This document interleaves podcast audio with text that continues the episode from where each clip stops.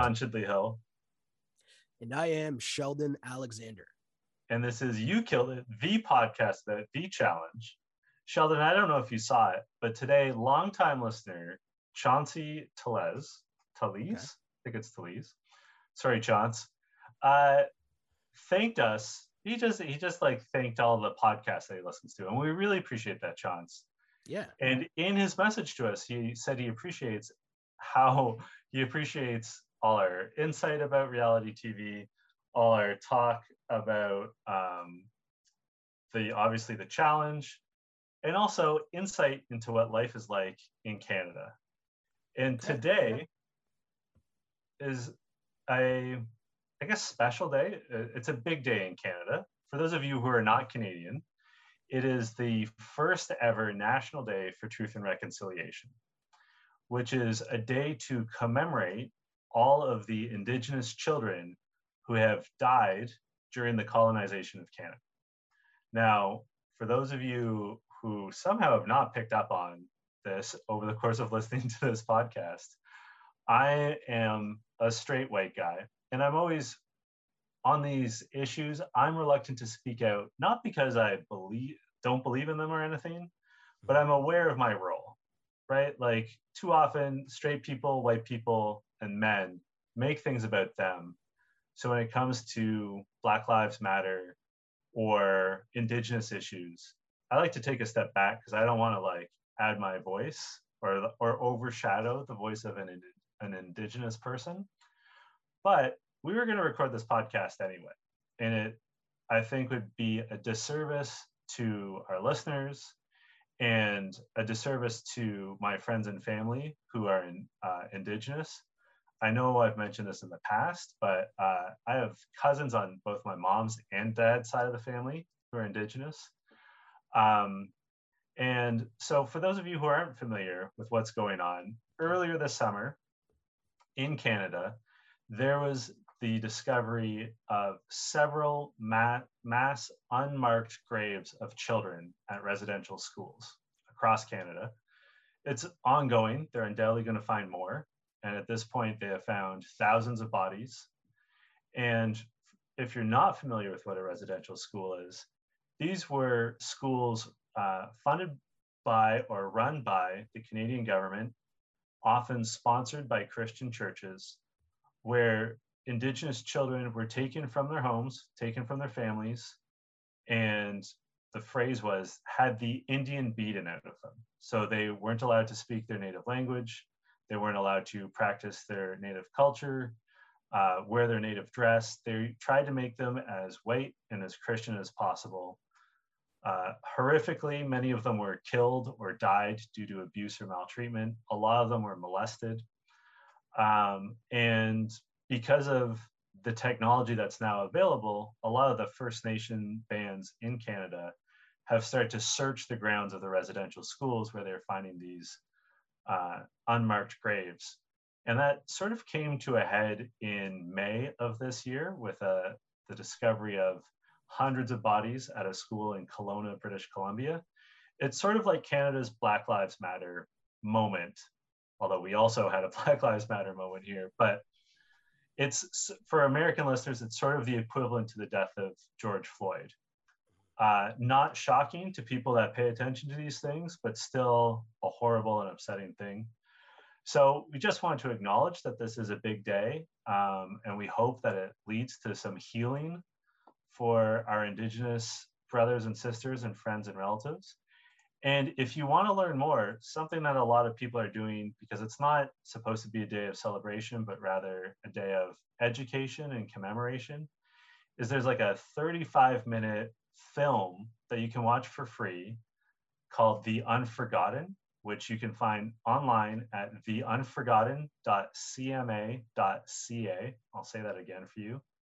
Theunforgotten.cma.ca.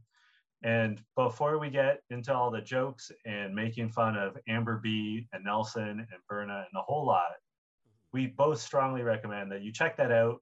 Uh, if you're not, if you're Canadian, American, or from elsewhere in the world, look into some of the resources out there because by educating yourself, uh, it's the first step toward healing a grievous harm done in this country. And let's not kid ourselves, indigenous populations around the world were and continue to be harmed by the history of and legacy of colonization. So Yeah. I think some good food for thought if you weren't aware of this. And you know, we don't shy away from racial issues on this podcast, which I'm very proud of. We're a racialized podcast, Mhm. which I think is cool. And I think uh, honestly adds to the You Killed It experience. And although neither of us are Indigenous, we couldn't let this go by. Yeah, I mean that was incredibly well said and you know, obviously I wholeheartedly agree with everything you just said and one of the things that I love about this platform that we've created is that we've given ourselves this platform for not only us but also we'll read comments from the listeners and viewers to how much you guys also appreciate that wide range of topics that we'll talk about whether it's serious, whether it's funny, whether it's just jokes, but like, you know, you guys give us the confidence to know that we can do that and take those sidebars when are needed to discuss something as serious as that. Um, what this day is in Canada. And you, you know, we've done it before when racism has come up on the show or in real life. Um, we did it when I had COVID last year. Do you know what I mean? Like there's just been multiple times where we've been able to, you know, we're here because we talk about the challenge, but the platform we've created is more about the community and things that matter to us, me and you, but also the greater us in terms of the people that are listening to the pod.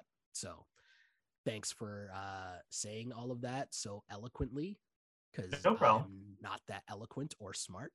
sure that's you why are. I'm glad we are such a good dynamic duo to be able to uh, boost each other up here and there. And don't worry, we'll get to the silliness of the ridiculous episode. But as we've said often, sometimes there are things that are bigger than uh, MTV The Challenge, and we wouldn't be doing ourselves justice of having this platform if we didn't take those times to uh, step outside for a bit. So, thanks. yeah, well, uh, my pleasure. And like I said, you know, I'm always reluctant to sort of step into the space because I don't want to dominate it. Because again, I, I recognize my privilege, but also I couldn't let the out of loyalty and respect for my friends and family, I, I couldn't I couldn't not say something. So Yeah. uh, thanks everyone for listening. Um, should we talk about the challenge? Should we get down to the funny haha? Yeah, I mean, I I normally try to pride myself in having not so clever segues into stuff. There's there's no segue from this, Sheldon. no, there's no segue. And I, I would always say my my old coworker Sid Seixeiro was always the best at stuff like that. And I always like envied how good he was at it. But I remember there'd just be certain moments where they'd be switching topics from either something ridiculous to something serious, and he'd just be like, "Oh, you just say, all right, moving on," and then you move on to whatever it is, right? So, moving on, episode eight. we start off obviously with everyone coming back into the house after Emy's bold move and big win to get Uncle CT as her partner. Mhm. And Devin Um, hold on, on. explains the everyone's math behind. everyone's celebrating except for Berna. Berna looked Yeah. real salty. Uh, I mean, we're gonna see a lot of saltiness from Berna. Salty Berna. Yeah. Salty Berna. Devin explains the math behind the Veteran Alliance, Mhm. talking about how the rookies keep making it easy. This is a great point by not breaking up a veteran veteran team. Like if they break up a double vet team, of which there's more and more, of course, mm-hmm. then that forces their hand, but it hasn't happened yet. Exactly. and Kyle says it's incredible that the rookies haven't pieced together what's going on. So here, here's my issue. I wonder if they've had this conversation within the house because it appears as if the rookies kind of, I mean, we know how the episode ends, but my point is more so the rookies are obviously learning the game on the fly. So did the Yeah. vets make the mistake of almost like, you know, by hyping up, oh, rookie, rookie teams, blah, blah, blah, blah, blah. Did they almost like game themselves into the rookies figuring it out? I don't know. Well, actually, there was some insight. This was a few weeks ago, but Corey L, who was one of the early eliminations, Mhm. someone tweeted at him and said, like, it seems to me that the rookies were at a real disadvantage Okay. because they had um, obviously they're coming from all over the world, so most of them had never met before. There were some language, actually, yeah. yeah, there are some language barriers. Mhm. And Corey also made the point, and he, confirmed. He's like, "Yes, this was absolutely an issue. Like where some of us saw what was happening, Mhm. but couldn't get other people on board." And he made the very fair point. Some of them have never seen the challenge before, Also true. so they don't know. So like, you can. It's one thing to be told something's going to go down. It's another thing to see it's going down. Yeah. Totally, And- totally agree. On that note, we've got Berna, who is disappointed that Emy took Uncle CT. She says she feels betrayed. I'm not down with this Uncle CT stuff. especially when he he come he's come back in like you know better looking like a shape. younger CT. Do you know what I mean? Like he's not really Papa or old man CT anymore. This looks like you know like a Benjamin Button CT kind of thing going on, where he's like, is that the is that the right reference? Aging backwards. Yeah. Benjamin Button is that the right move? Okay, Yeah. just making sure. But got to be more confident in my cliches here. But um, you know what I'm saying? Like CT, it's it seems kind of counter to what's actually happening to CT, calling him Uncle CT. But anyways, That's fair. Well, I was going to say, so she's really mad about it. She's saying in confessional that she's really hurt, you know, this and that. And then Nelson goes to congratulate Emy. And there's also like, hey, like, why didn't you give Berna a heads up? Mhm. And this scene was so interesting to me okay, because it revealed so much. First of all, Devin says, Devin, who's part of the Hot Sauce Alliance that now includes Emy, yeah, does a great job of deflecting Nelson's question with a shiny object by saying, Hey, she voted for me. Like, Berna is not what she seems. Nelson, you and I are supposed to be a team here, but she voted for me, which is critical Mm. because Amber overhears this information, which we'll get to. yeah, But Devin says in confessional, and I want to shout out myself for pointing this out. okay, Someone saw how Berna voted because they can like you. It's like writing a test in elementary school. You can see the person next to you. You can see the person in front of you. yeah, So someone saw that Berna voted for Devin and Amber B. mhm, Told Devin, and Devin maybe Devin saw it himself, but Devin's like, "Yeah, I'm not down with that." no, And then Emy tells Nelson he's misplacing his trust. And I know you and I have been hard on Emy, but she made a point on social media last week, which is very fair. She said, I'm competing for a million dollars. mhm, I've known Berna for three weeks. We got along. yeah, But- That's not enough to like counterbalance a million dollars. yeah. Like, she didn't quite phrase it that way. I'm paraphrasing, but like, and that's a very fair point. it's a it's a great point and it's also a reminder too of you got to remember right emy is out here clout chasing on the challenge right? Like she released an album they did had this whole like promo thing for her song so like this is about you know some people come on the reality show and they think everything is real like the friendships the relationships and that's how they kind of handle it but it takes people a few trips on the show to realize that different people move in different ways.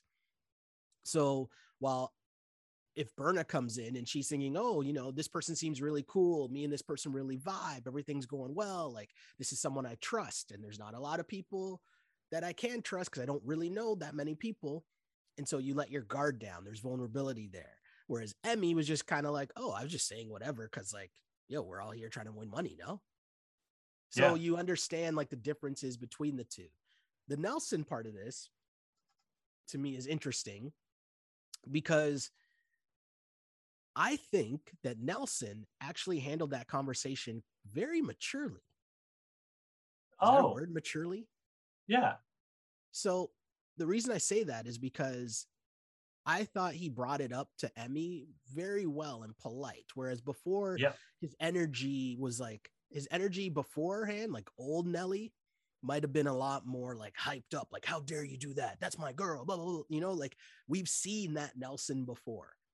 Do you know what I'm saying? Where he would have came in on a whole different vibe. Like, why would you do that to her? Blah, blah, blah. You can't do that to her. Like, you mess with her, you mess with me. Blah, blah, blah. Like, you couldn't you see that from Nelly? Yeah. And instead he came in very calm and he's like, no, I understand. And his his tone was more calm, it was very chill. I was like, whoa, okay, Nelly. You know, so that was the thing that kind of threw me off. Your part about Devin is totally right, though, right? Devin is mad, but he also is doing that to to shift the blame for sure because he knows that has to do with Amber more than it does ha- have to do with him, right? Yeah, and he knows hundred Berna, percent. like it's not surprising that Berna and Amber have beef. We've known that for weeks now, right? So great job by Devin to, to throw that off. And also, couldn't Berna or Nelson have just said, like, oh, maybe it was a burn vote, Yeah. Right? Like there's so many ways out of it, but as mentioned, great move by Devin. I I have to talk more about Nelson. I agree with everything that you said. But I have to point out, and you can you can find it out there, it exists. Mhm. You might recall I said at the top of the season, I don't I don't know this for sure, but there is a lot of internet chatter that between seasons Nelson and Amber were a thing.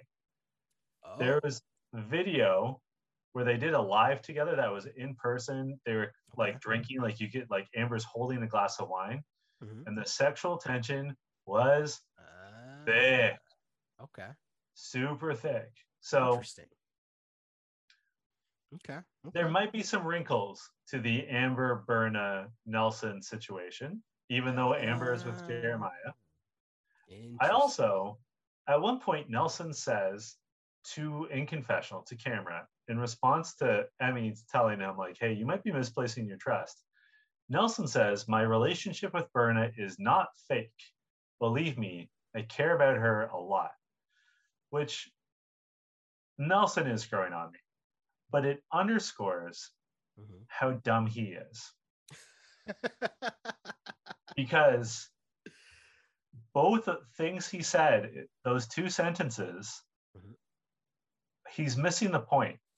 First of all, no one's saying that their relationship is fake. No one's saying that it's it's a showmance. Mhm. What they're saying is that he shouldn't trust her gameplay wise. Mhm. And then when he says, "Believe me, I care about her a lot," no one's saying, "Nelson, you're shady." No one's Yeah, saying, yeah. "Nelson, you don't care about her." They're saying, "Nelson, you're horny for her. You like her a lot, yeah. and it's blinding you to how she's playing the game." Yeah. Yeah. Right? Very we don't think it's yeah. fake. We think you're dumb, Nelson. That's the issue. No one's questioning his intentions. Mhm. All the heat's on Berna. Yeah. right? Yeah. Speaking of heat, we have a skinny dipping scene. So I want to make a comment here, and I don't know if it was to fill time, but because we mentioned the last two episodes were only an hour, whereas this one was bumped back up to an hour and a half. But I'd mentioned in the past how much less of this stuff we've been getting lately on the challenge, Mhm. right? In this whole, you know, like, is it too CBS, like mainstream? Are they trying to dumb it down? So I was sh- shocked by this scene, right? Because I was just kind of like, whoa, this is like, because I would have assumed that more of this stuff would be going on, not only on this season, but prior seasons, but it seemed like we were seeing less and less of it.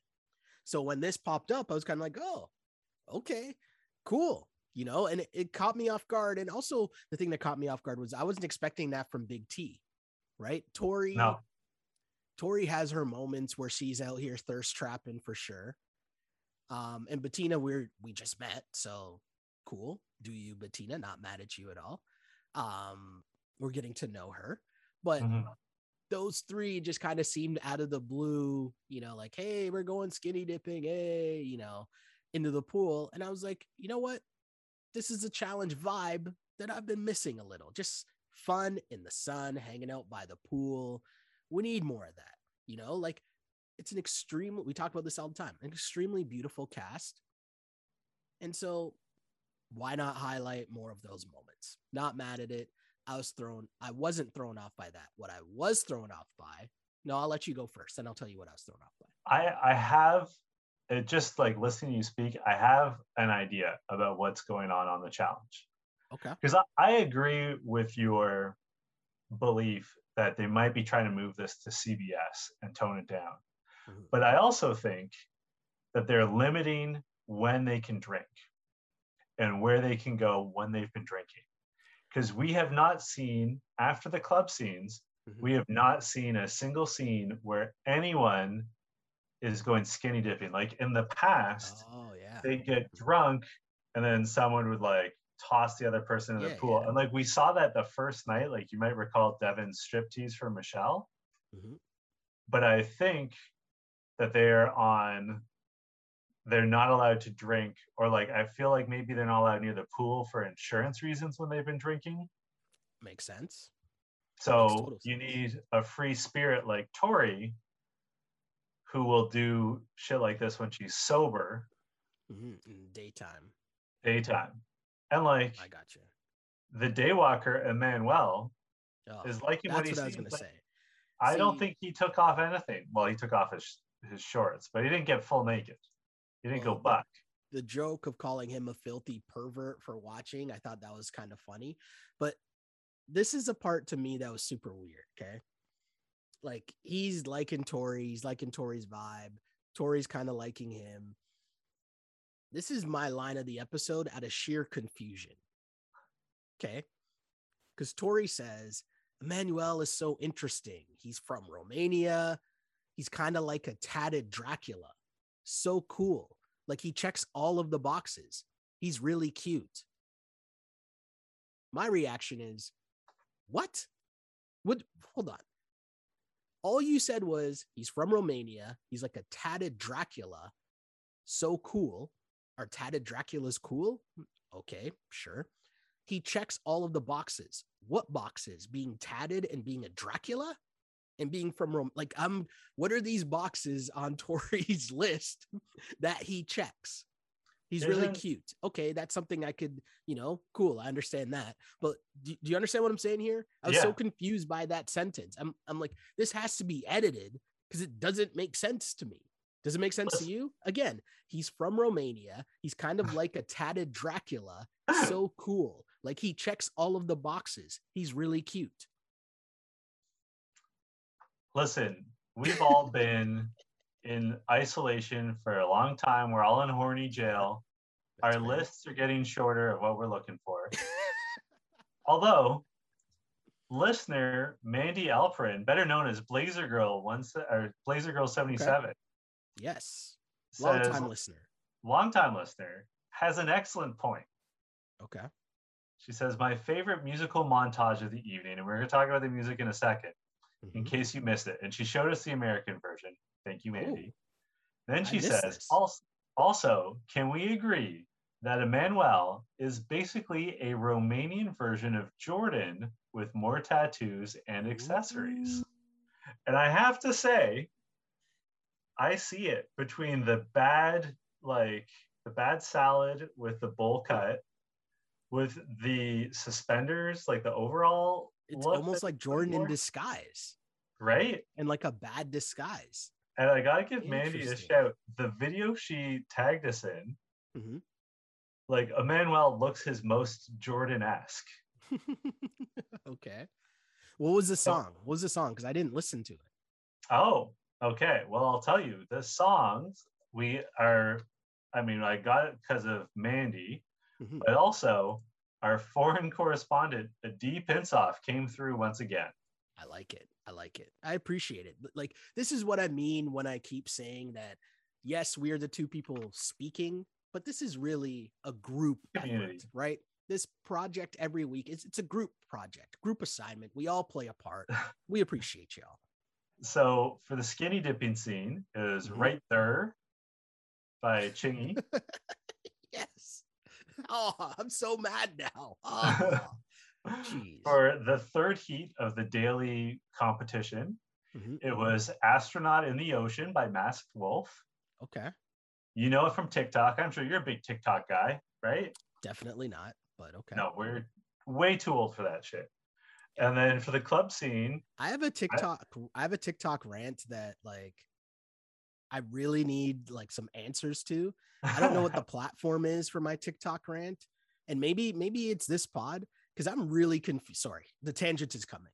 I'm hold hold that point because I want to continue because I also have a chingy thing that I want to say after this. So we're going Okay. off the rails here for like two minutes. okay, so can I just say what the third song was, and then we'll just we'll just let Sheldon cook. Okay. And then for the club scene, a song I don't know, well, I don't know the name of.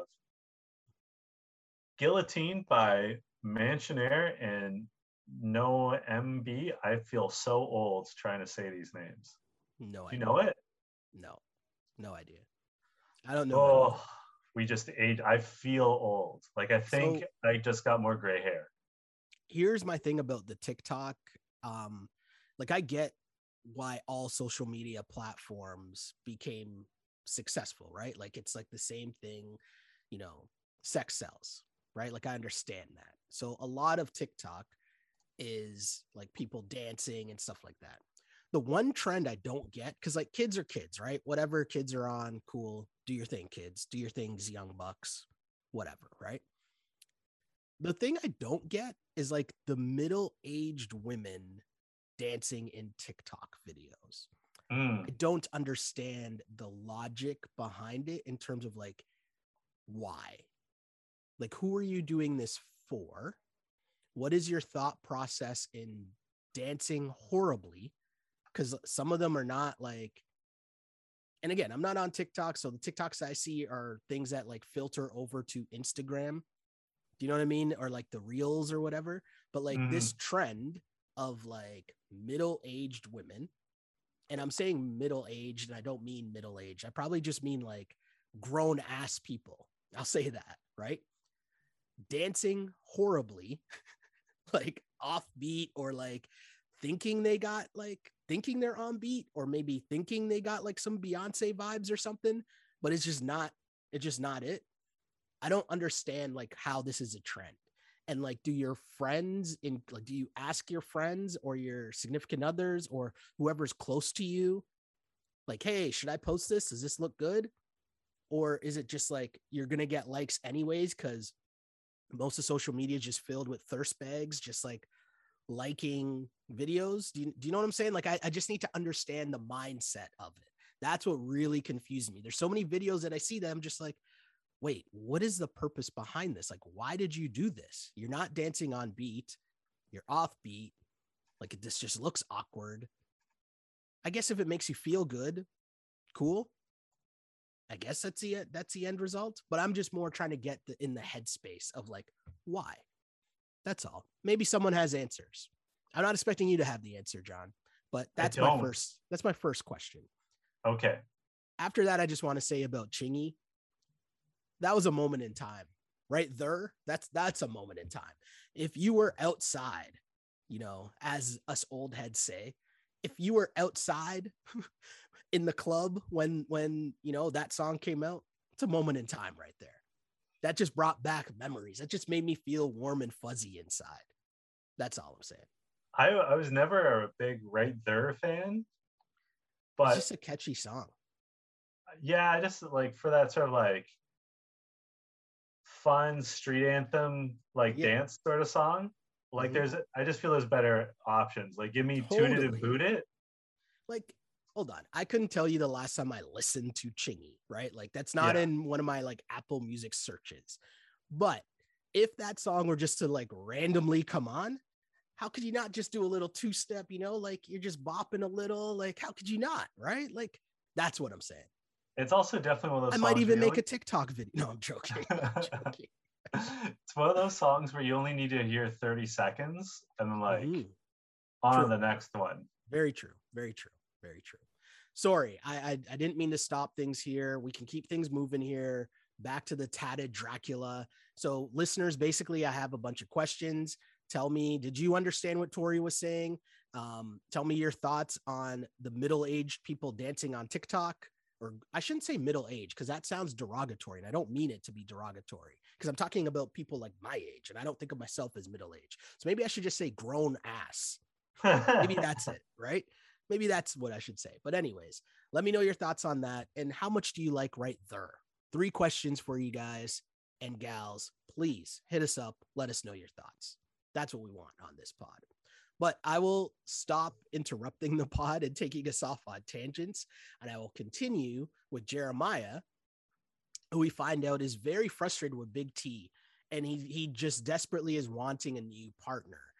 And again, we're here at a week where someone else, another rookie, is saying, Hey, I want to go into the elimination. And I'm so confused by it, right? Because it's like, why do you want to go into the elimination? The point is to avoid the elimination. But hey, here we are. But I want to ask you do you agree with Jeremiah and just his thought process on Big T and not wanting to be partnered with Big T? No, I don't. Okay. Because, first of all, Big T is a proven commodity. Okay. She was sneaky good last season with CT. Mhm. And more importantly, Big T complements Jeremiah's skill set. Right? There are few people, as we say on this show, that are a true five tool player. Mhm. There are few people that have it all. CT has it all. Smashley has it all. Then the list gets shorter from there. There's other people that have been on the show in the past Johnny Bananas, Wes, Jordan, Yeah. who've got it all, that are good at puzzles, are good at competitions, are good at the politics, good at the social game. Yeah. Jeremiah and Big T are both not as well rounded. They're not as complete. Mhm. And you know what? She's a good a good swimmer. She's good at puzzles. She's arguably one of the better political players on this show. Yeah. So, she, and she also has to recognize she's what like four foot eleven. Like she's supposed to be tiny. She's never going to be dominant physically. Yeah. So, is it more worth her time to be, you know, making the rounds, talking to people, being popular, picking their brains, observing, or is it more helpful to be carrying a sack of flour or whatever they were doing up the hill, right? Like, Yeah. you know, interesting. like, and again, she's not a disaster. She's not a mm. disaster out there. And also, why isn't Jeremiah being like, hey, CT, you were partnered with Big T last season. How did you motivate her to work out? Mm-hmm. Right? Like, he's not solutions oriented. No, that's fair. And and I feel another part of this is we don't really know Jeremiah yet. No. Right? So we don't know enough about him to know if he's a good partner or a bad partner or if this is like more of a him thing than it is a big T thing. Right? Cuz as you just listened, we know a lot about Big T. We don't really know much about Jeremiah at all. I mean, Yeah. what we do know is that he likes Amber. That's about it. I'm glad you mentioned Amber because Amber and Josh are having a conversation Mhm. about like what's going to happen next. Yeah. And Amber is telling Josh that she wants Berna gone Yeah. because of what she over what she gathered from Devin that Berna voted for her. Okay. This is such an overreach by Amber. Mhm. Right? This is so unnecessary. Totally. And we're going to see this play out throughout the episode. Amber needs to do way less, Mhm. Especially in regards to a player that no one really likes aside from Nelson. Like Berna already has an enemy in Ashley, and Berna's a rookie. You don't have to do anything. Yeah, for sure. I know we talked about, I feel like there was another thing that we were going to do every episode. And, you know, other than our line of the episode and who killed it, right? And maybe it's the doing too much. I feel like we talked Yeah. about this before, but we just didn't do it. But I feel like the doing too much award is a thing that if we remember and on this podcast that we produce on the fly and go off on random tangents about TikTok and and Chingy, um, the, the doing too much award. But if we're doing it, Amber definitely like I don't know what she was on in this episode. I'm so, and we'll get to the deliberation because that was obviously another example of Amber just doing too much, and I don't understand her strategy at all or what's going on. But everything about her in this episode was just super strange to me. Like I don't understand where she's coming from at all other than if you told me her plan was just to make sure that she was in the episode. Do you know what I mean? Like, oh, I'm just making sure I get camera time. Yeah. So I'm going to be in the mix. I don't know. That was strange. Do you want to get to the actual challenge? Yeah, dive bomb, mm-hmm. which is pretty straightforward. Partners take turns gathering underwater puzzle pieces mm-hmm. using a I don't know what it's called, like a, a swim jet. TJ had a no phrase. Idea. That thing was, was cool, cool as, as hell. Did we did we just say the same thing at the same time? Is that a thing that yeah? I think I think we spend exactly the right amount of time together, Sheldon. um, and then they have to swim to a yacht, climb a rope to get a key, yeah. swim back using the swim jet, put together the puzzle, and whoever whoever does it first overall is the agency. There's going to be three rounds of quote unquote randomly selected teams competing. I got to tell you, I liked this competition because I, I felt it like it had a bit of everything. Yeah, I thought it was super awesome. I want to know what the budget was for this episode because to just rent a yacht, like there's no need for that yacht. Right? Like what what was the need for the yacht? It was probably like for them to rent those whatever water jet skis or whatever those things were. Maybe it was just like part of the package. You know, like, well, if you get the deluxe package, you can also get the yacht for the day. And like maybe the crew got to party on it or something. I don't know. I have I have a theory about the yacht because TJ referred to it as his yacht. Ah, okay. But he, he always says like, "This is my car. This is my helicopter. This is my challenge, whatever." But they have to house TJ somewhere, and they also ah. have to, given the COVID nineteen situation, they have to keep him isolated. So that might have actually been TJ's yacht. Like that, they might have actually rented it, and like that's where he's staying in the off hours. I like it. I like it. Um, but in terms of this actual challenge, I thought it was really cool too because it was super well shot. Like all the shot, the underwater shots. Like I was mesmerized as like a TV nerd loser, liking pictures and how things are framed and all that stuff. Like I thought it was a really cool challenge. And we talk about it a lot where sometimes challenges don't translate to the viewer in terms of how difficult or how hard or what exactly is going on. This one was just great. Like a great job. The underwater camera angles when you could see how someone was struggling to find, you know, their their key under the water right and like struggling how to use the machine and then stopping it and then going under to get like it was just awesome. It was awesome. It was a really cool challenge. And uh who did you because you're right. It did have a little bit of everything in it. So it took me until I want to say after the first heat, I was kind of like, okay, I think I got this figured out.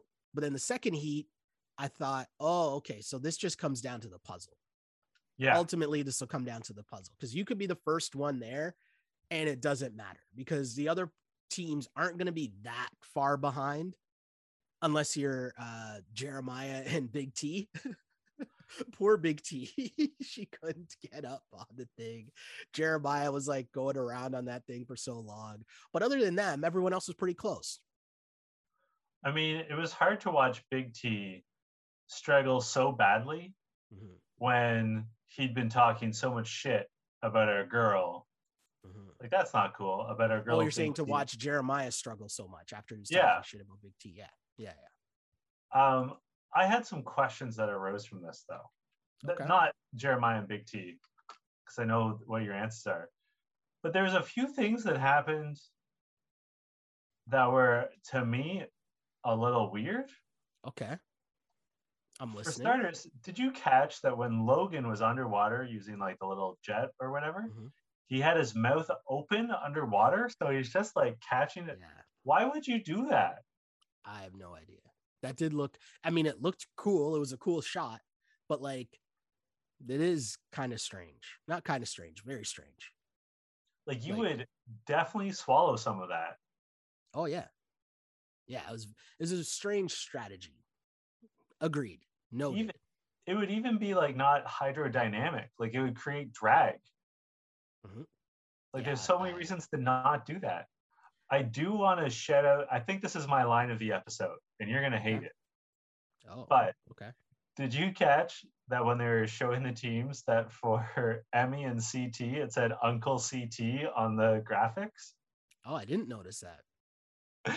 that killed me. Shout out to the editor that did that because they had Corey. Explaining it, right? Like it was off of a commercial break, and Corey was going over it, Yeah. and he goes, and he's like, "We got Emy and Uncle CT," and then the like chyron comes up. I was like, hilarious, just like a nice subtle touch. I'm trying to find it now. Oh, but I thought you were going to say your line of the episode was Amanda when they were talking about the teams. And Amanda says about her and Kyle, she's like, I'm praying Kyle has some brains behind that Botox. I thought that was, I thought that was pretty good. So, the whole this whole competition was great, but Mhm. to your point about how it all boiled down to the puzzle, Mhm. the winners of each heat were Devin and Amber, Mhm. uh, Ashley and Josh, and CT and Emy. okay. Are we surprised that Devin, Ashley, and CT were the fastest when they are probably the three smartest people in the house? So the one thing I didn't like was you can't have so many puzzle kings. Right? That's true. and I mean, What is It- this? The Holy Roman Empire? Come on. like Devin can't be the puzzle king if CT's around. And can you even be claimed a king if you've never won? Yeah. Do you know what I mean? That's that's tough. Now, millionaire Mitchell, cool. I, I can I can accept that, right? CT, he's out here winning chips. Can't get mad at that. But I still feel that it was kind of weird. Like, are we okay with them being like, is there who's not on this season that could contend for the puzzle champ? Aneesa, Okay. right? Like But she was on again, falls season into the category of hasn't won. Yeah.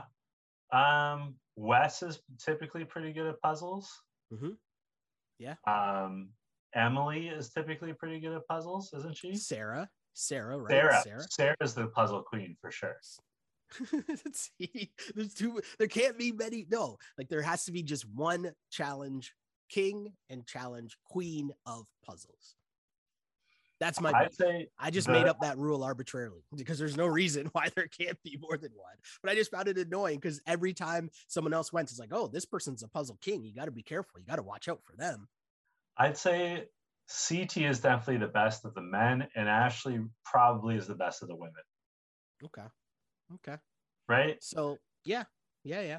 On currently this season, yes. Yeah, Okay. I mean of of like the current like I would say Sarah Rice is better than Ashley at puzzles, but she's not on anymore, and I I, doubt she'll ever be back on. damn Johnny Bananas. Damn. Um, so yes, as you mentioned, the actual winners are CT and Emy. Emy is so happy, and I was happy to see the salty Berna shots because Berna was so salty still. I love that she shot the dirtiest look at her partner Hughie, who likes Emy and congratulated her. Like Hughie's like, "Oh, congrats!" and applauded. And Berna's like, like and she under her breath, "Well done, CT." Uh, so here's the thing, right? I know it sucks, and we have more time to talk about uh because this Berna and Emy thing comes to a head in the deliberation. But I've been saying this a lot lately in real life, and maybe I don't think I said it to you, or maybe I did in our pre-recording conversation where we were discussing some uh, life things, I'll say. And um, I've been saying this a lot in my normal life, just in the past few days, dealing with some stuff. But like, I couldn't help but watch Salty. I was about to say Salty Emy, but it's Salty Berna, and just think, you know, at the end of the day, the game is a game mhm. you got to just get over it at some point and she's letting it affect her so much and hey maybe she needed the next scene to come a little quicker because it was time to pop some bottles right i like how they set that up hey what are we doing tonight right? Made it seem like it was, you know, got me hyped up for the night. And then I was disappointed again because we don't know what the music is. Well, we do thanks to a D, but we don't get to experience it, right? It's true. So I have a question for you. It's been a while since I've been to a club, Okay. mainly because of COVID 19. That's fair. But what's your stance on wearing a toque and or a leather jacket into the club? Because Nelson and TT are wearing toques. And all I can think about is how hot I would get. I I personally hate when anyone wears a toque indoors. Mhm. I'm sorry, our American listeners would call it a beanie, which is come on, it's a toque. Oh yeah, Americans don't know what a toque is. Oh yeah, I forgot about that. I That's know. a good yeah, that's a good call. Okay, I got you. But- I'm with you. Where do you stand on that? John, you know, sometimes I think we do this podcast and there's times like right now where I'm just like, you cut to the core of me, man. Cause it's some it's like you just set this up on a tee that I'm just gonna go on another tangent. Great, let's hear it. So I've coined the phrase style over comfort. Okay. right? And it's because, and I'm not saying that I'm for this, but you look at certain people and you can tell it's like, oh, you went for style over comfort because Yeah. there's no way that you're comfortable right now. like you're sweating buckets. And I always say that the starting point for me, which, you know, some of our American listeners might famously know Toronto for a festival that happens each and every summer in the city of Toronto called Caribana and I will always refer to it as Caribana and not whatever corporate BS they try to call it now. But I digress.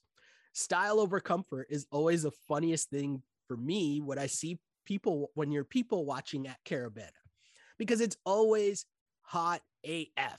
And you have people who have now saved up money to buy like their freshest outfit and fresh kicks and all that to rock to Caribana. And it's like, bro, you can't rock your fresh J's to Caribana. Someone's just stepping on your shoes. That makes no sense. Style over comfort. Plus, those aren't comfortable to be walking around in all day long. Again, style over comfort. But the biggest thing that I always remember and I laugh at, right? If we go back to like, I guess it would be late 90s, early 2000s. Remember when like jean suits were really popular? Yeah. right? And like that was the thing. You had like the Rocawear or Phat Farm jean suit. Like that was like the style. So that year, I'll never forget Caribana. Everybody was wearing jean suits. And I remember Oh it being like God. 35 degrees outside. And I'm like laughing because I'm in like a tank top, right? I won't use the derogatory term, but I'm in a tank top and shorts. And I think I had like a straw hat or something to like shield from the sun because it's like 35 degrees outside.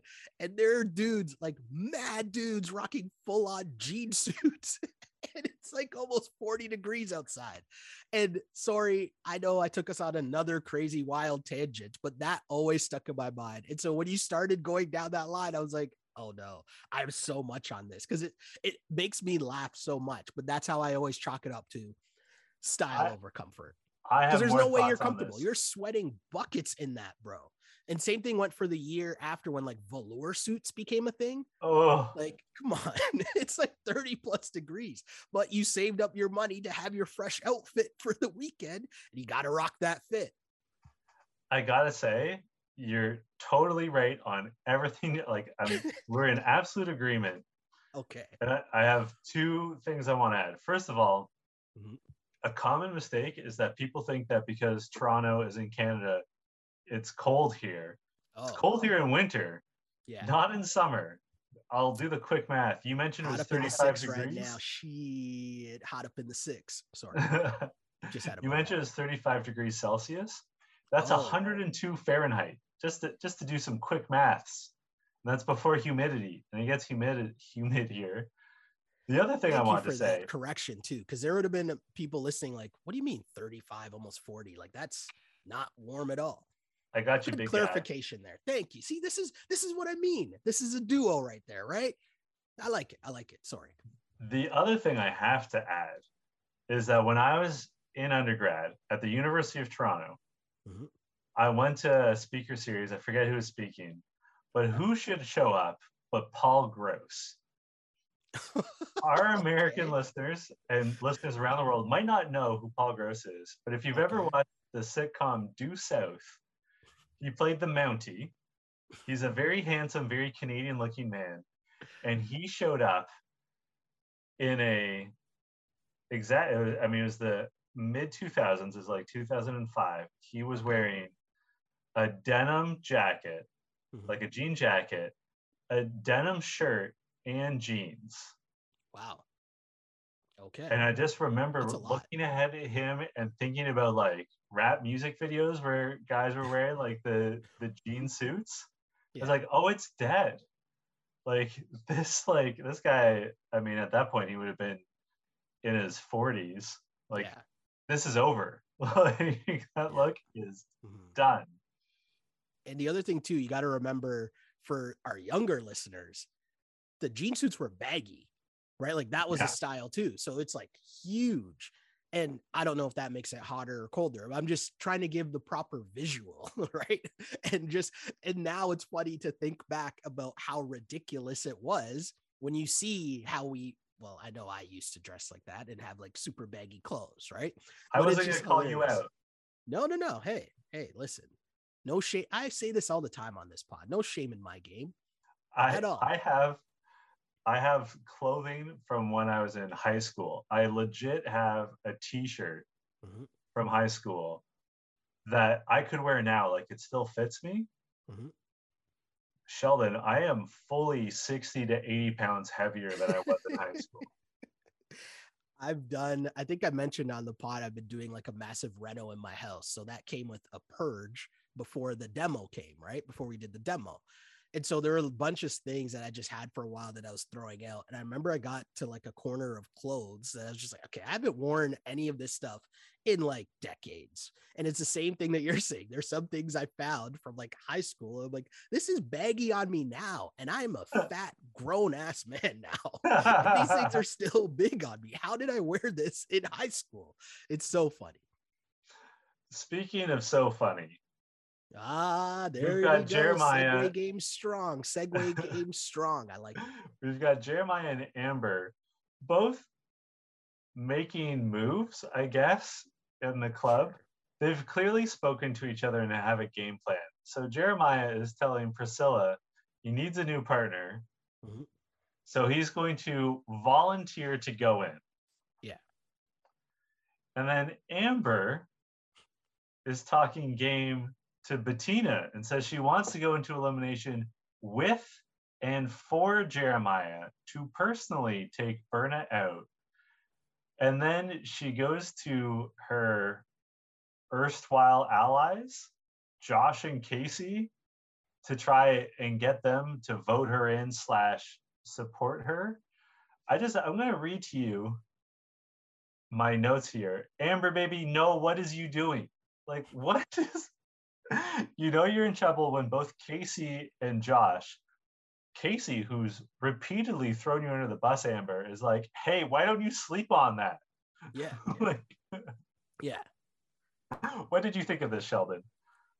It was incredible. And I'm tiptoeing how I'm about to say this. She and Jeremiah don't have two brain cells to rub between the two of them. No, that's not like, I don't know if I should go here. So I'm reserving the right to edit this part out. Okay. okay. but it's like you know when you have conversations with your friends and you're talking to them maybe about a relationship or something and then Yeah. you can tell that your friends are telling you that you shouldn't do this but they're tiptoeing around it and they might say something like casey and josh were saying to amber it's like maybe you want to sleep on that you know like maybe Yeah. you should- that, that was the vibes that i was getting while watching this conversation because it's just like they're telling you this is a very bad idea without telling you explicitly this is a very bad idea. Do you know what I'm saying? Yes. I think I tiptoed around that well enough. Perfectly. Fair enough. Perfectly. yes. I think we can So- keep it in. so the point of what I'm, the point I'm getting at though is that the whole thing is just Amber doing way too much. First off, she's telling Bettina this, and Bettina's like, "Hey, that's so great. I think you're great." Blah blah blah. And then it's it dawned on me. I'm like, "Wait a second. Bettina's just gassing up Amber because if she wants to go in, that means she doesn't have to go in. So Yeah, of course she's gonna think Bettina's this is a great idea. yeah, right. So that's should be your first sign, Amber, that like, come on, consider the source here, right? But also, you like, when did Amber be? Where did all the tough talk come from? All of a sudden, you want to go in and take out Berna? Like, why do you feel the need that you have to do that? Like, what part of the game is that? That that's one of the dumbest things ever. It's terrible strategy, and you want to go in with Jeremiah just like what? That doesn't even make in no world does any of that make sense. But I will say something. Casey has done a really good job this season. We're seeing a lot more of Casey's personality. And Yeah. I laughed so hard in Casey's confessional where she's just like, what are you talking about, Amber? Like, why would you want to do that? And we know she's going to just back out of it anyways, right? She's saying she wants to do it now, but we all know that she's going to back out of it tomorrow. So, like, what's the point in all this? And I'm like, thank you, Casey, for saying that because it's so true. She is all talk. And what did Amber say? Oh, I'm 90% sure I'm going in. What does that even mean? Also, just imagine a world where Josh is like, hey, don't get emotional. Take your time and make a decision thoughtfully. Yeah. Like, Yep. I True. hope, I hope that when Amber B is watching this season back, she's like, you know what? Josh and Casey in that moment really did me a solid. Like But they were you- really being rational.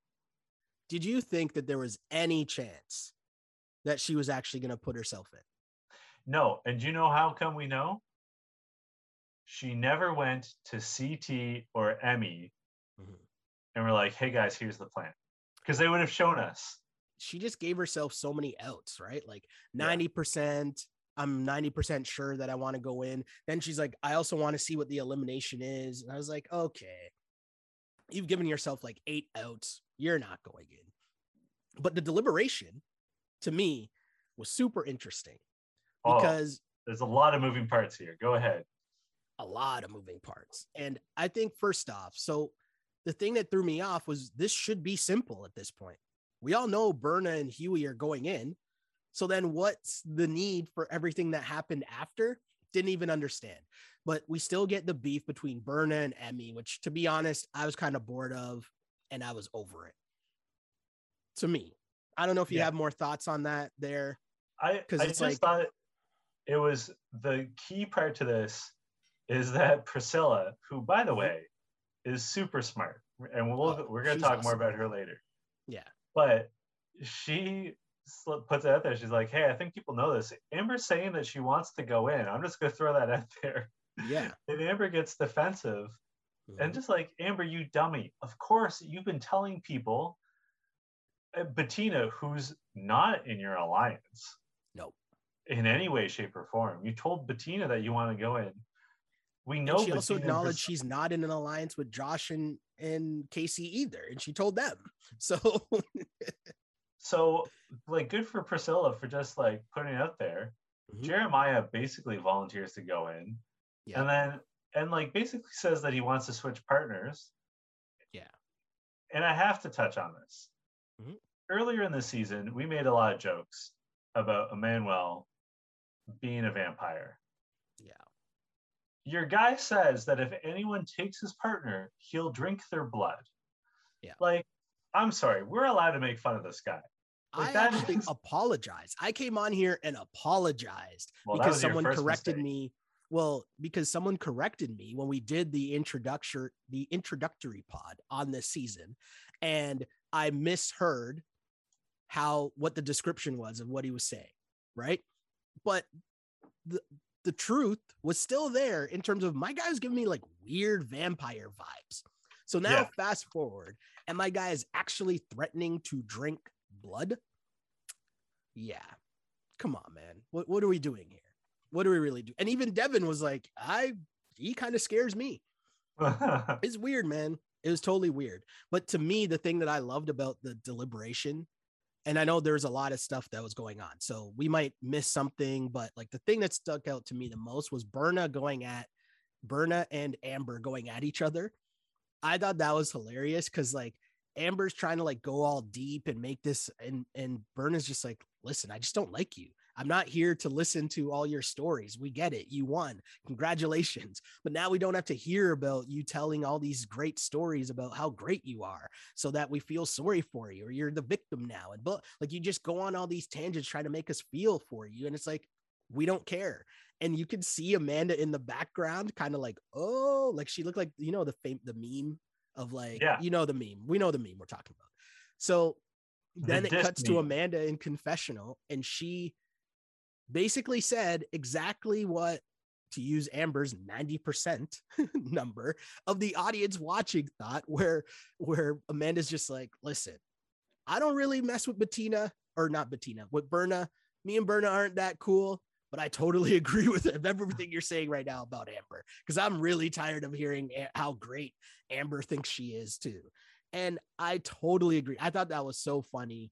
I love it when the confessional comes up and says the person in the confessional says exactly how we're feeling. I love yep. that. That always makes me laugh. So we get to the lair. Oh, sorry, I should say Hughie and Berna do get voted in naturally.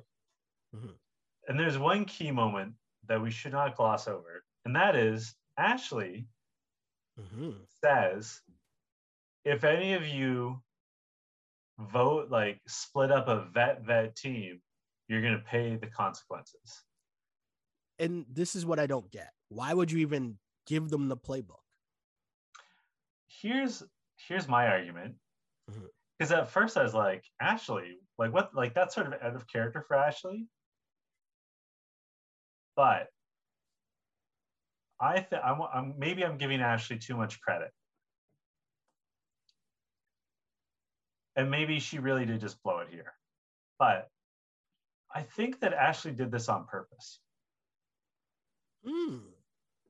Because if you look at what an all vet house looks like, mm-hmm.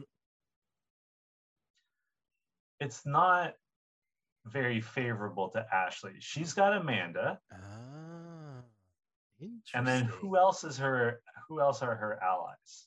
Interesting. She gets along with other people for sure. Mm-hmm. But not she's not like uh Corey or even a Devin who ha- or certainly not Casey and Josh and maybe Amber. Very interesting. Hmm. And like the vet war is not that far off, regardless of what happens, right? Like they're almost out of rookies. Hmm. And like That's they're not gonna be able to keep doing that forever, right? So I, like I wonder I wonder if Ashley is sort of like, you know what? Maybe it's time for this shit to pop off. And maybe I can thrive in chaos. Hmm. Because Ashley, of anyone, does well in these unsettled situations. Yeah. And I mean, to me, the, the thought process though was if I'm a rookie, what else am I supposed to do other than try to break up a vet vet team? Right. Yeah. Like we're just supposed to sit back and get picked off every week. Mm-hmm. That doesn't make sense. Also, by the in theory, if you're picking another vet, you're hoping that you're picking a better partner, which in theory would give you a better chance at winning, which has been the rookie rookie problem is that they haven't been able to win a challenge right? Mm-hmm. A daily challenge. So that's also part of it. But either way, there's as you one other there's one other thing I'd say about Ashley and her comment. Her partner at this point is Josh. Ah. If you're Ashley, how long do you want to be partnered with Josh? Not a great true. performer. Mm-hmm. Almost definitely going to drag you into some bullshit. Very true. If you're Ashley, the person you want to be partnered with is Uncle CT. Interesting. Okay. Right? Okay. Or or some like Corey, who's not mm-hmm. won before, but she and Corey are real life friends. Yeah. Yeah. Yeah. You want to no, be able to choose your own adventure if you're Ashley. Yeah. So no, I, I totally agree with you. I think that's super interesting. And I mean, it looks like next week things start to hit the fan. So interested to see how that plays out. But in terms of this elimination, right? As you mentioned, the vote happens and Hughie and Berna are going in. Um, and then we get down to the lair. Is that what it's called? Sure. Yep. And then Jeremiah is going in as we expected. And for the women, we knew Amber talked a big game. They didn't even try to, you know how you know how we really know that no one thought Amber was going in? Because normally in a situation like this, they would try to like psych us out as if Amber might be going in. Do you know what I mean? They might try to like psych us out. Maybe they'd play a video of like some conversation that we didn't know about where Amber makes a discussion and she's like, you know what, actually, I don't want to go in. Or maybe, you know, she would have given them a look when they walked in to see what the challenge was to be like, no, no, no, I don't want to go in. None of that happened, meaning nobody thought Amber was ever going in, right? So Priscilla ends up going in. And I thought this was interesting because we've seen her perform a bit, right? And she seems to be a solid competitor but this was a really hard elimination in terms of the entire season.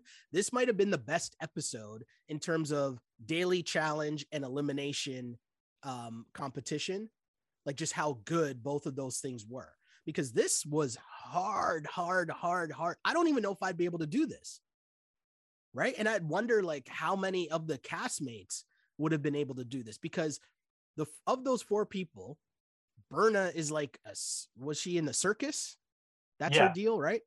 So that's super athleticism. Jeremiah is a former football player. Yep. Priscilla, which I didn't know, but she said after this, she was like, "Oh, once it was ch- once it was climbing, I was in. They were done."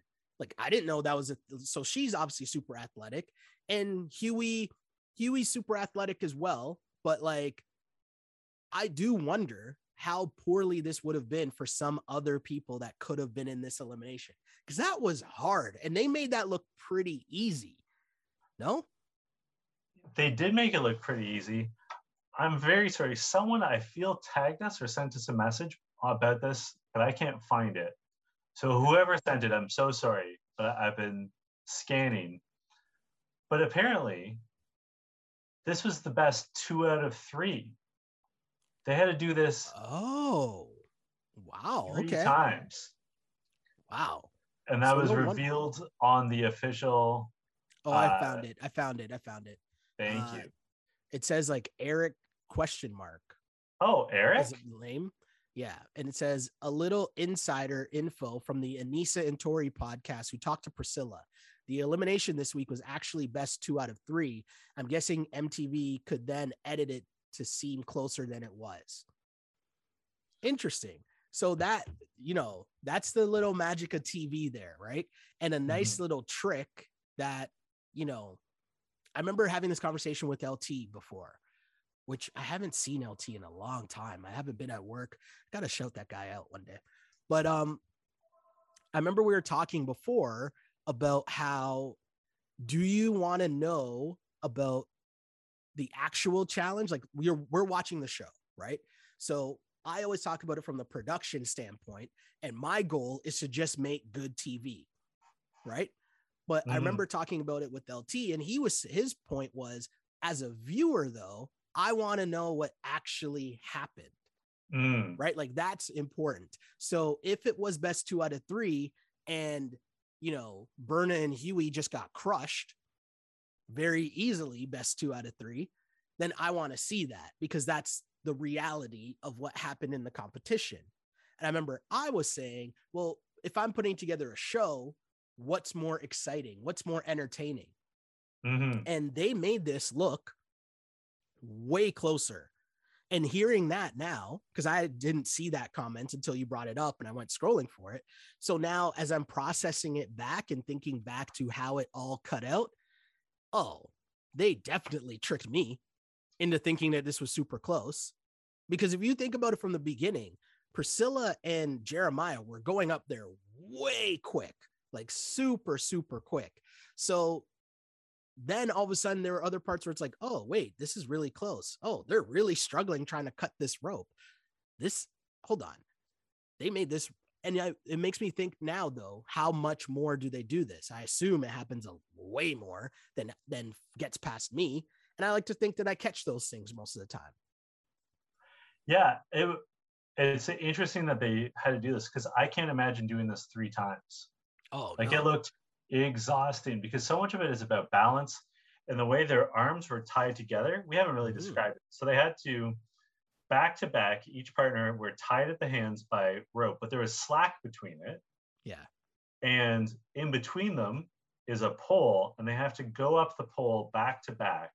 There's notches that they could use as steps, but they're not deep notches. So you basically have to lean forward to maintain the, the tension.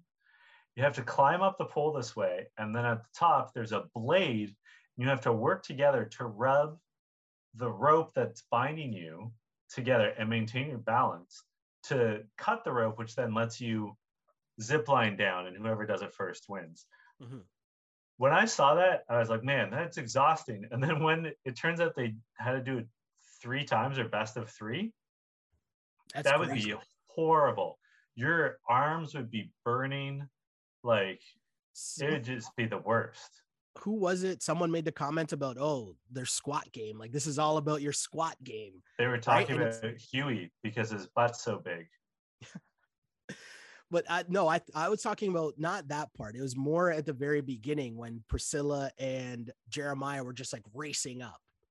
Right? Someone made the comment about like, oh, this is what all those squats are for. Right? And it's like, think of the tension that would be put on your legs, right? Like that. Uh and I can't even I thought it was super hard before, exactly like you just said. And now knowing that you had to do that more than once, jeez. So yeah, I guess that does definitely change it in terms of I guess Priscilla and Jeremiah really did just wash them. Um, but I thought this was really cool because so Jeremiah and, and Priscilla win. I thought this was pretty cool because we didn't really see much about Jeremiah or Priscilla. We'd get like little scenes of them here and there, but we finally got to see some personality from them and see them uh, shine physically as well. And I think that's really cool, right? Because you're getting to know more characters, you're getting more invested with more characters. And, you know, Jeremiah's kind of been there and he's okay. I still don't really know much about him, but Priscilla really grew on me a lot in this episode in terms of, you know, I guess like not to jump too far ahead, but like she really stepped up for me in this episode and like became someone that I'm like, I'm rooting for. Well, I've I don't want to brag, but I've been on the Priscilla train from day one Okay. Okay. because where she really impressed me was I think the very first episode where Josh and Fessy were trying to work in tandem and like we're being really obvious about it in deliberations, Mhm. and then Devin sort of like covered up, excuse me, covered up well for them. Okay. And in confessional, Priscilla was like, "Oh, I see what's happening. This is a plan by Josh and she's like, Oh yeah, yeah, yeah. perfectly read the room. And I every so often they cut to her for confessional purposes or whatever. And she always gets what's going on. She's just Yeah. never been in a position to do anything about it. Mhm. But Priscilla has really impressed me. Also, not for nothing, she's a beautiful woman. Like Oh, I do not mind having her on my screen at all. Dope, dope, dope, dope, dope, dope. Um, I also thought it was really cool how well this was another challenge too, where it's a different element that if you don't understand how the challenge operates when you're dealing with the partner, you just won't get it. But then you see something like this where you realize the importance of communication and having the right partner. Because when Hughie starts freaking out, or when Berna senses that she's losing and she's now, you know, like, come on, come on, come on, come on, like that's not helping at all. And you're just stressing out your partner and making it even worse. Meanwhile, when you went over to Priscilla and Jeremiah, at the beginning, you just hear her saying, okay, left, right, left, right. Like they were in unison as they're going up. And, you know, just having that dynamic obviously was so much better. And yeah, just applause. Get my full applause. so the big moment of the episode, Mhm. Priscilla turns, refers Mhm. to Ashley's comment, Oh, I love this so much. picks Josh, Mhm. breaking up the veteran veteran team, and they all immediately understand that the jig is up, that the veteran alliance is broken, Mhm. That next week at least one veteran's going in. Two veterans are going in. There's no more rookie. Well, yeah, one at least one veteran has to go in. Not necessarily though, right? Because you can pick like whoever is the But the House vote, the House vote team will have House to have a team, veteran yes. on. yes. So at least one vet is definitely going in, right? But like whoever wins, remember you can pick anybody, and it doesn't have to be a partner. Like it's not two people you're voting. Like the two people you're voting in could be from two different teams. You know, you know what we're also going to see? We're going to see partners not agreeing on who to vote for. Oh, one Because so far, the rookies have always basically gone along with the vet's wishes, or the vet, like the rookie has beef with another rookie and the vet just rolls with it. But we're going to get to a point where the rookie and the vet are not going to vote together Yeah. Yeah. from the agency. And then we're going to find out what happens. Like, what is what is TJ's solution to being in a deadlock? Totally. I, I think it's going to be super interesting to see. And, you know, in terms of Priscilla, well, let's keep going. Don't worry. Keep going. Well, I mean, that was the big thing, right? And then Mhm. who did Jeremiah The pick? part. So Oh, he picked partners. Yes. So the partners ended up being Priscilla and and she takes Ashley's partner, Josh. Um, Jeremiah picked Tori. Then Nelson and Big T end up being partners, and then Ed and Ashley are partners. And Ashley is not happy. Like we I- we lost Salty Berna and we gained Salty Ashley. Like I mean, she give didn't me even Salty Ashley. Salty Ashley's the best. yeah, she didn't even want to hug Ed. Ed was like trying to like play around and be like, "Hey, I'm your partner now." And Ed's a pretty good partner to have, no? But And- she and just this not situation's not Ed's making. exactly. Don't be mad at him. I think she'll come around and realize that it could be a lot worse. There are worse people you could have been partnered with, right? But either way, yeah, a misstep by Ashley for sure, I think. And my question too, because you know, Ashley to me seemed to be backpedaling. She's like, "Oh, I was trying to help you. I was trying to help you," and I love Ashley. I think Ashley's great, but I think you got to keep that same energy because that's not the same energy you had in the deliberation. The energy you had in the deliberation that was a threat, right? Yeah. Like you were trying to boss hog and, and like let her know, don't even think about doing that. And Mhm. to then now backpedal and be, oh well, I was trying to help you. I was trying to help you. It's like, hmm, I'm not really buying that. Um, have you? Sorry, have you said your um, line of the episode? Yes. Yeah. Oh yeah. It was Tori's whole uh, love for Emanuel. Right. I sorry. There's one thing I wanted to point out that was a, a big mistake in my mind. Okay. Why didn't Jeremiah pick Amber? Oh, because that's too big of a target on his back. You think so? Because that Oh, breaks yeah. up two veteran veteran teams. Nah, but people want to get Amber up out of here. Like if you go on the totem pole of the vets, Amber's Yeah, at that's the true. bottom. That's Right? true. And even if you point. remember the teaser into next week was all about, I think it was Devin that says in the in the trailer for next week, he's like, we got to get out the people who have already won. Yeah. So, yeah, if Which you're Jeremiah, there's already a target on your back, and then you're gonna join up with Amber, who already seems to be just causing mad drama every turn, every single week. Even after, like Fessy's not even there anymore, and she's still just causing drama, right? So it's like not a good look, not a good look at all. My my question for you though is, okay, so he picks Tori, which I think is a solid pick, right? Tori also not too high up on the the uh, vet list, but she's a good competitor. So you have a really good chance at winning a daily challenge. Cool. What did you think of?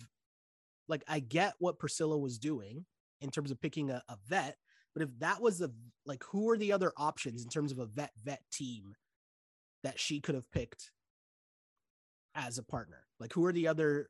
Like, I'm Amber, sorry. she could have taken Devin. Hmm. Okay. Interesting. Interesting. Okay.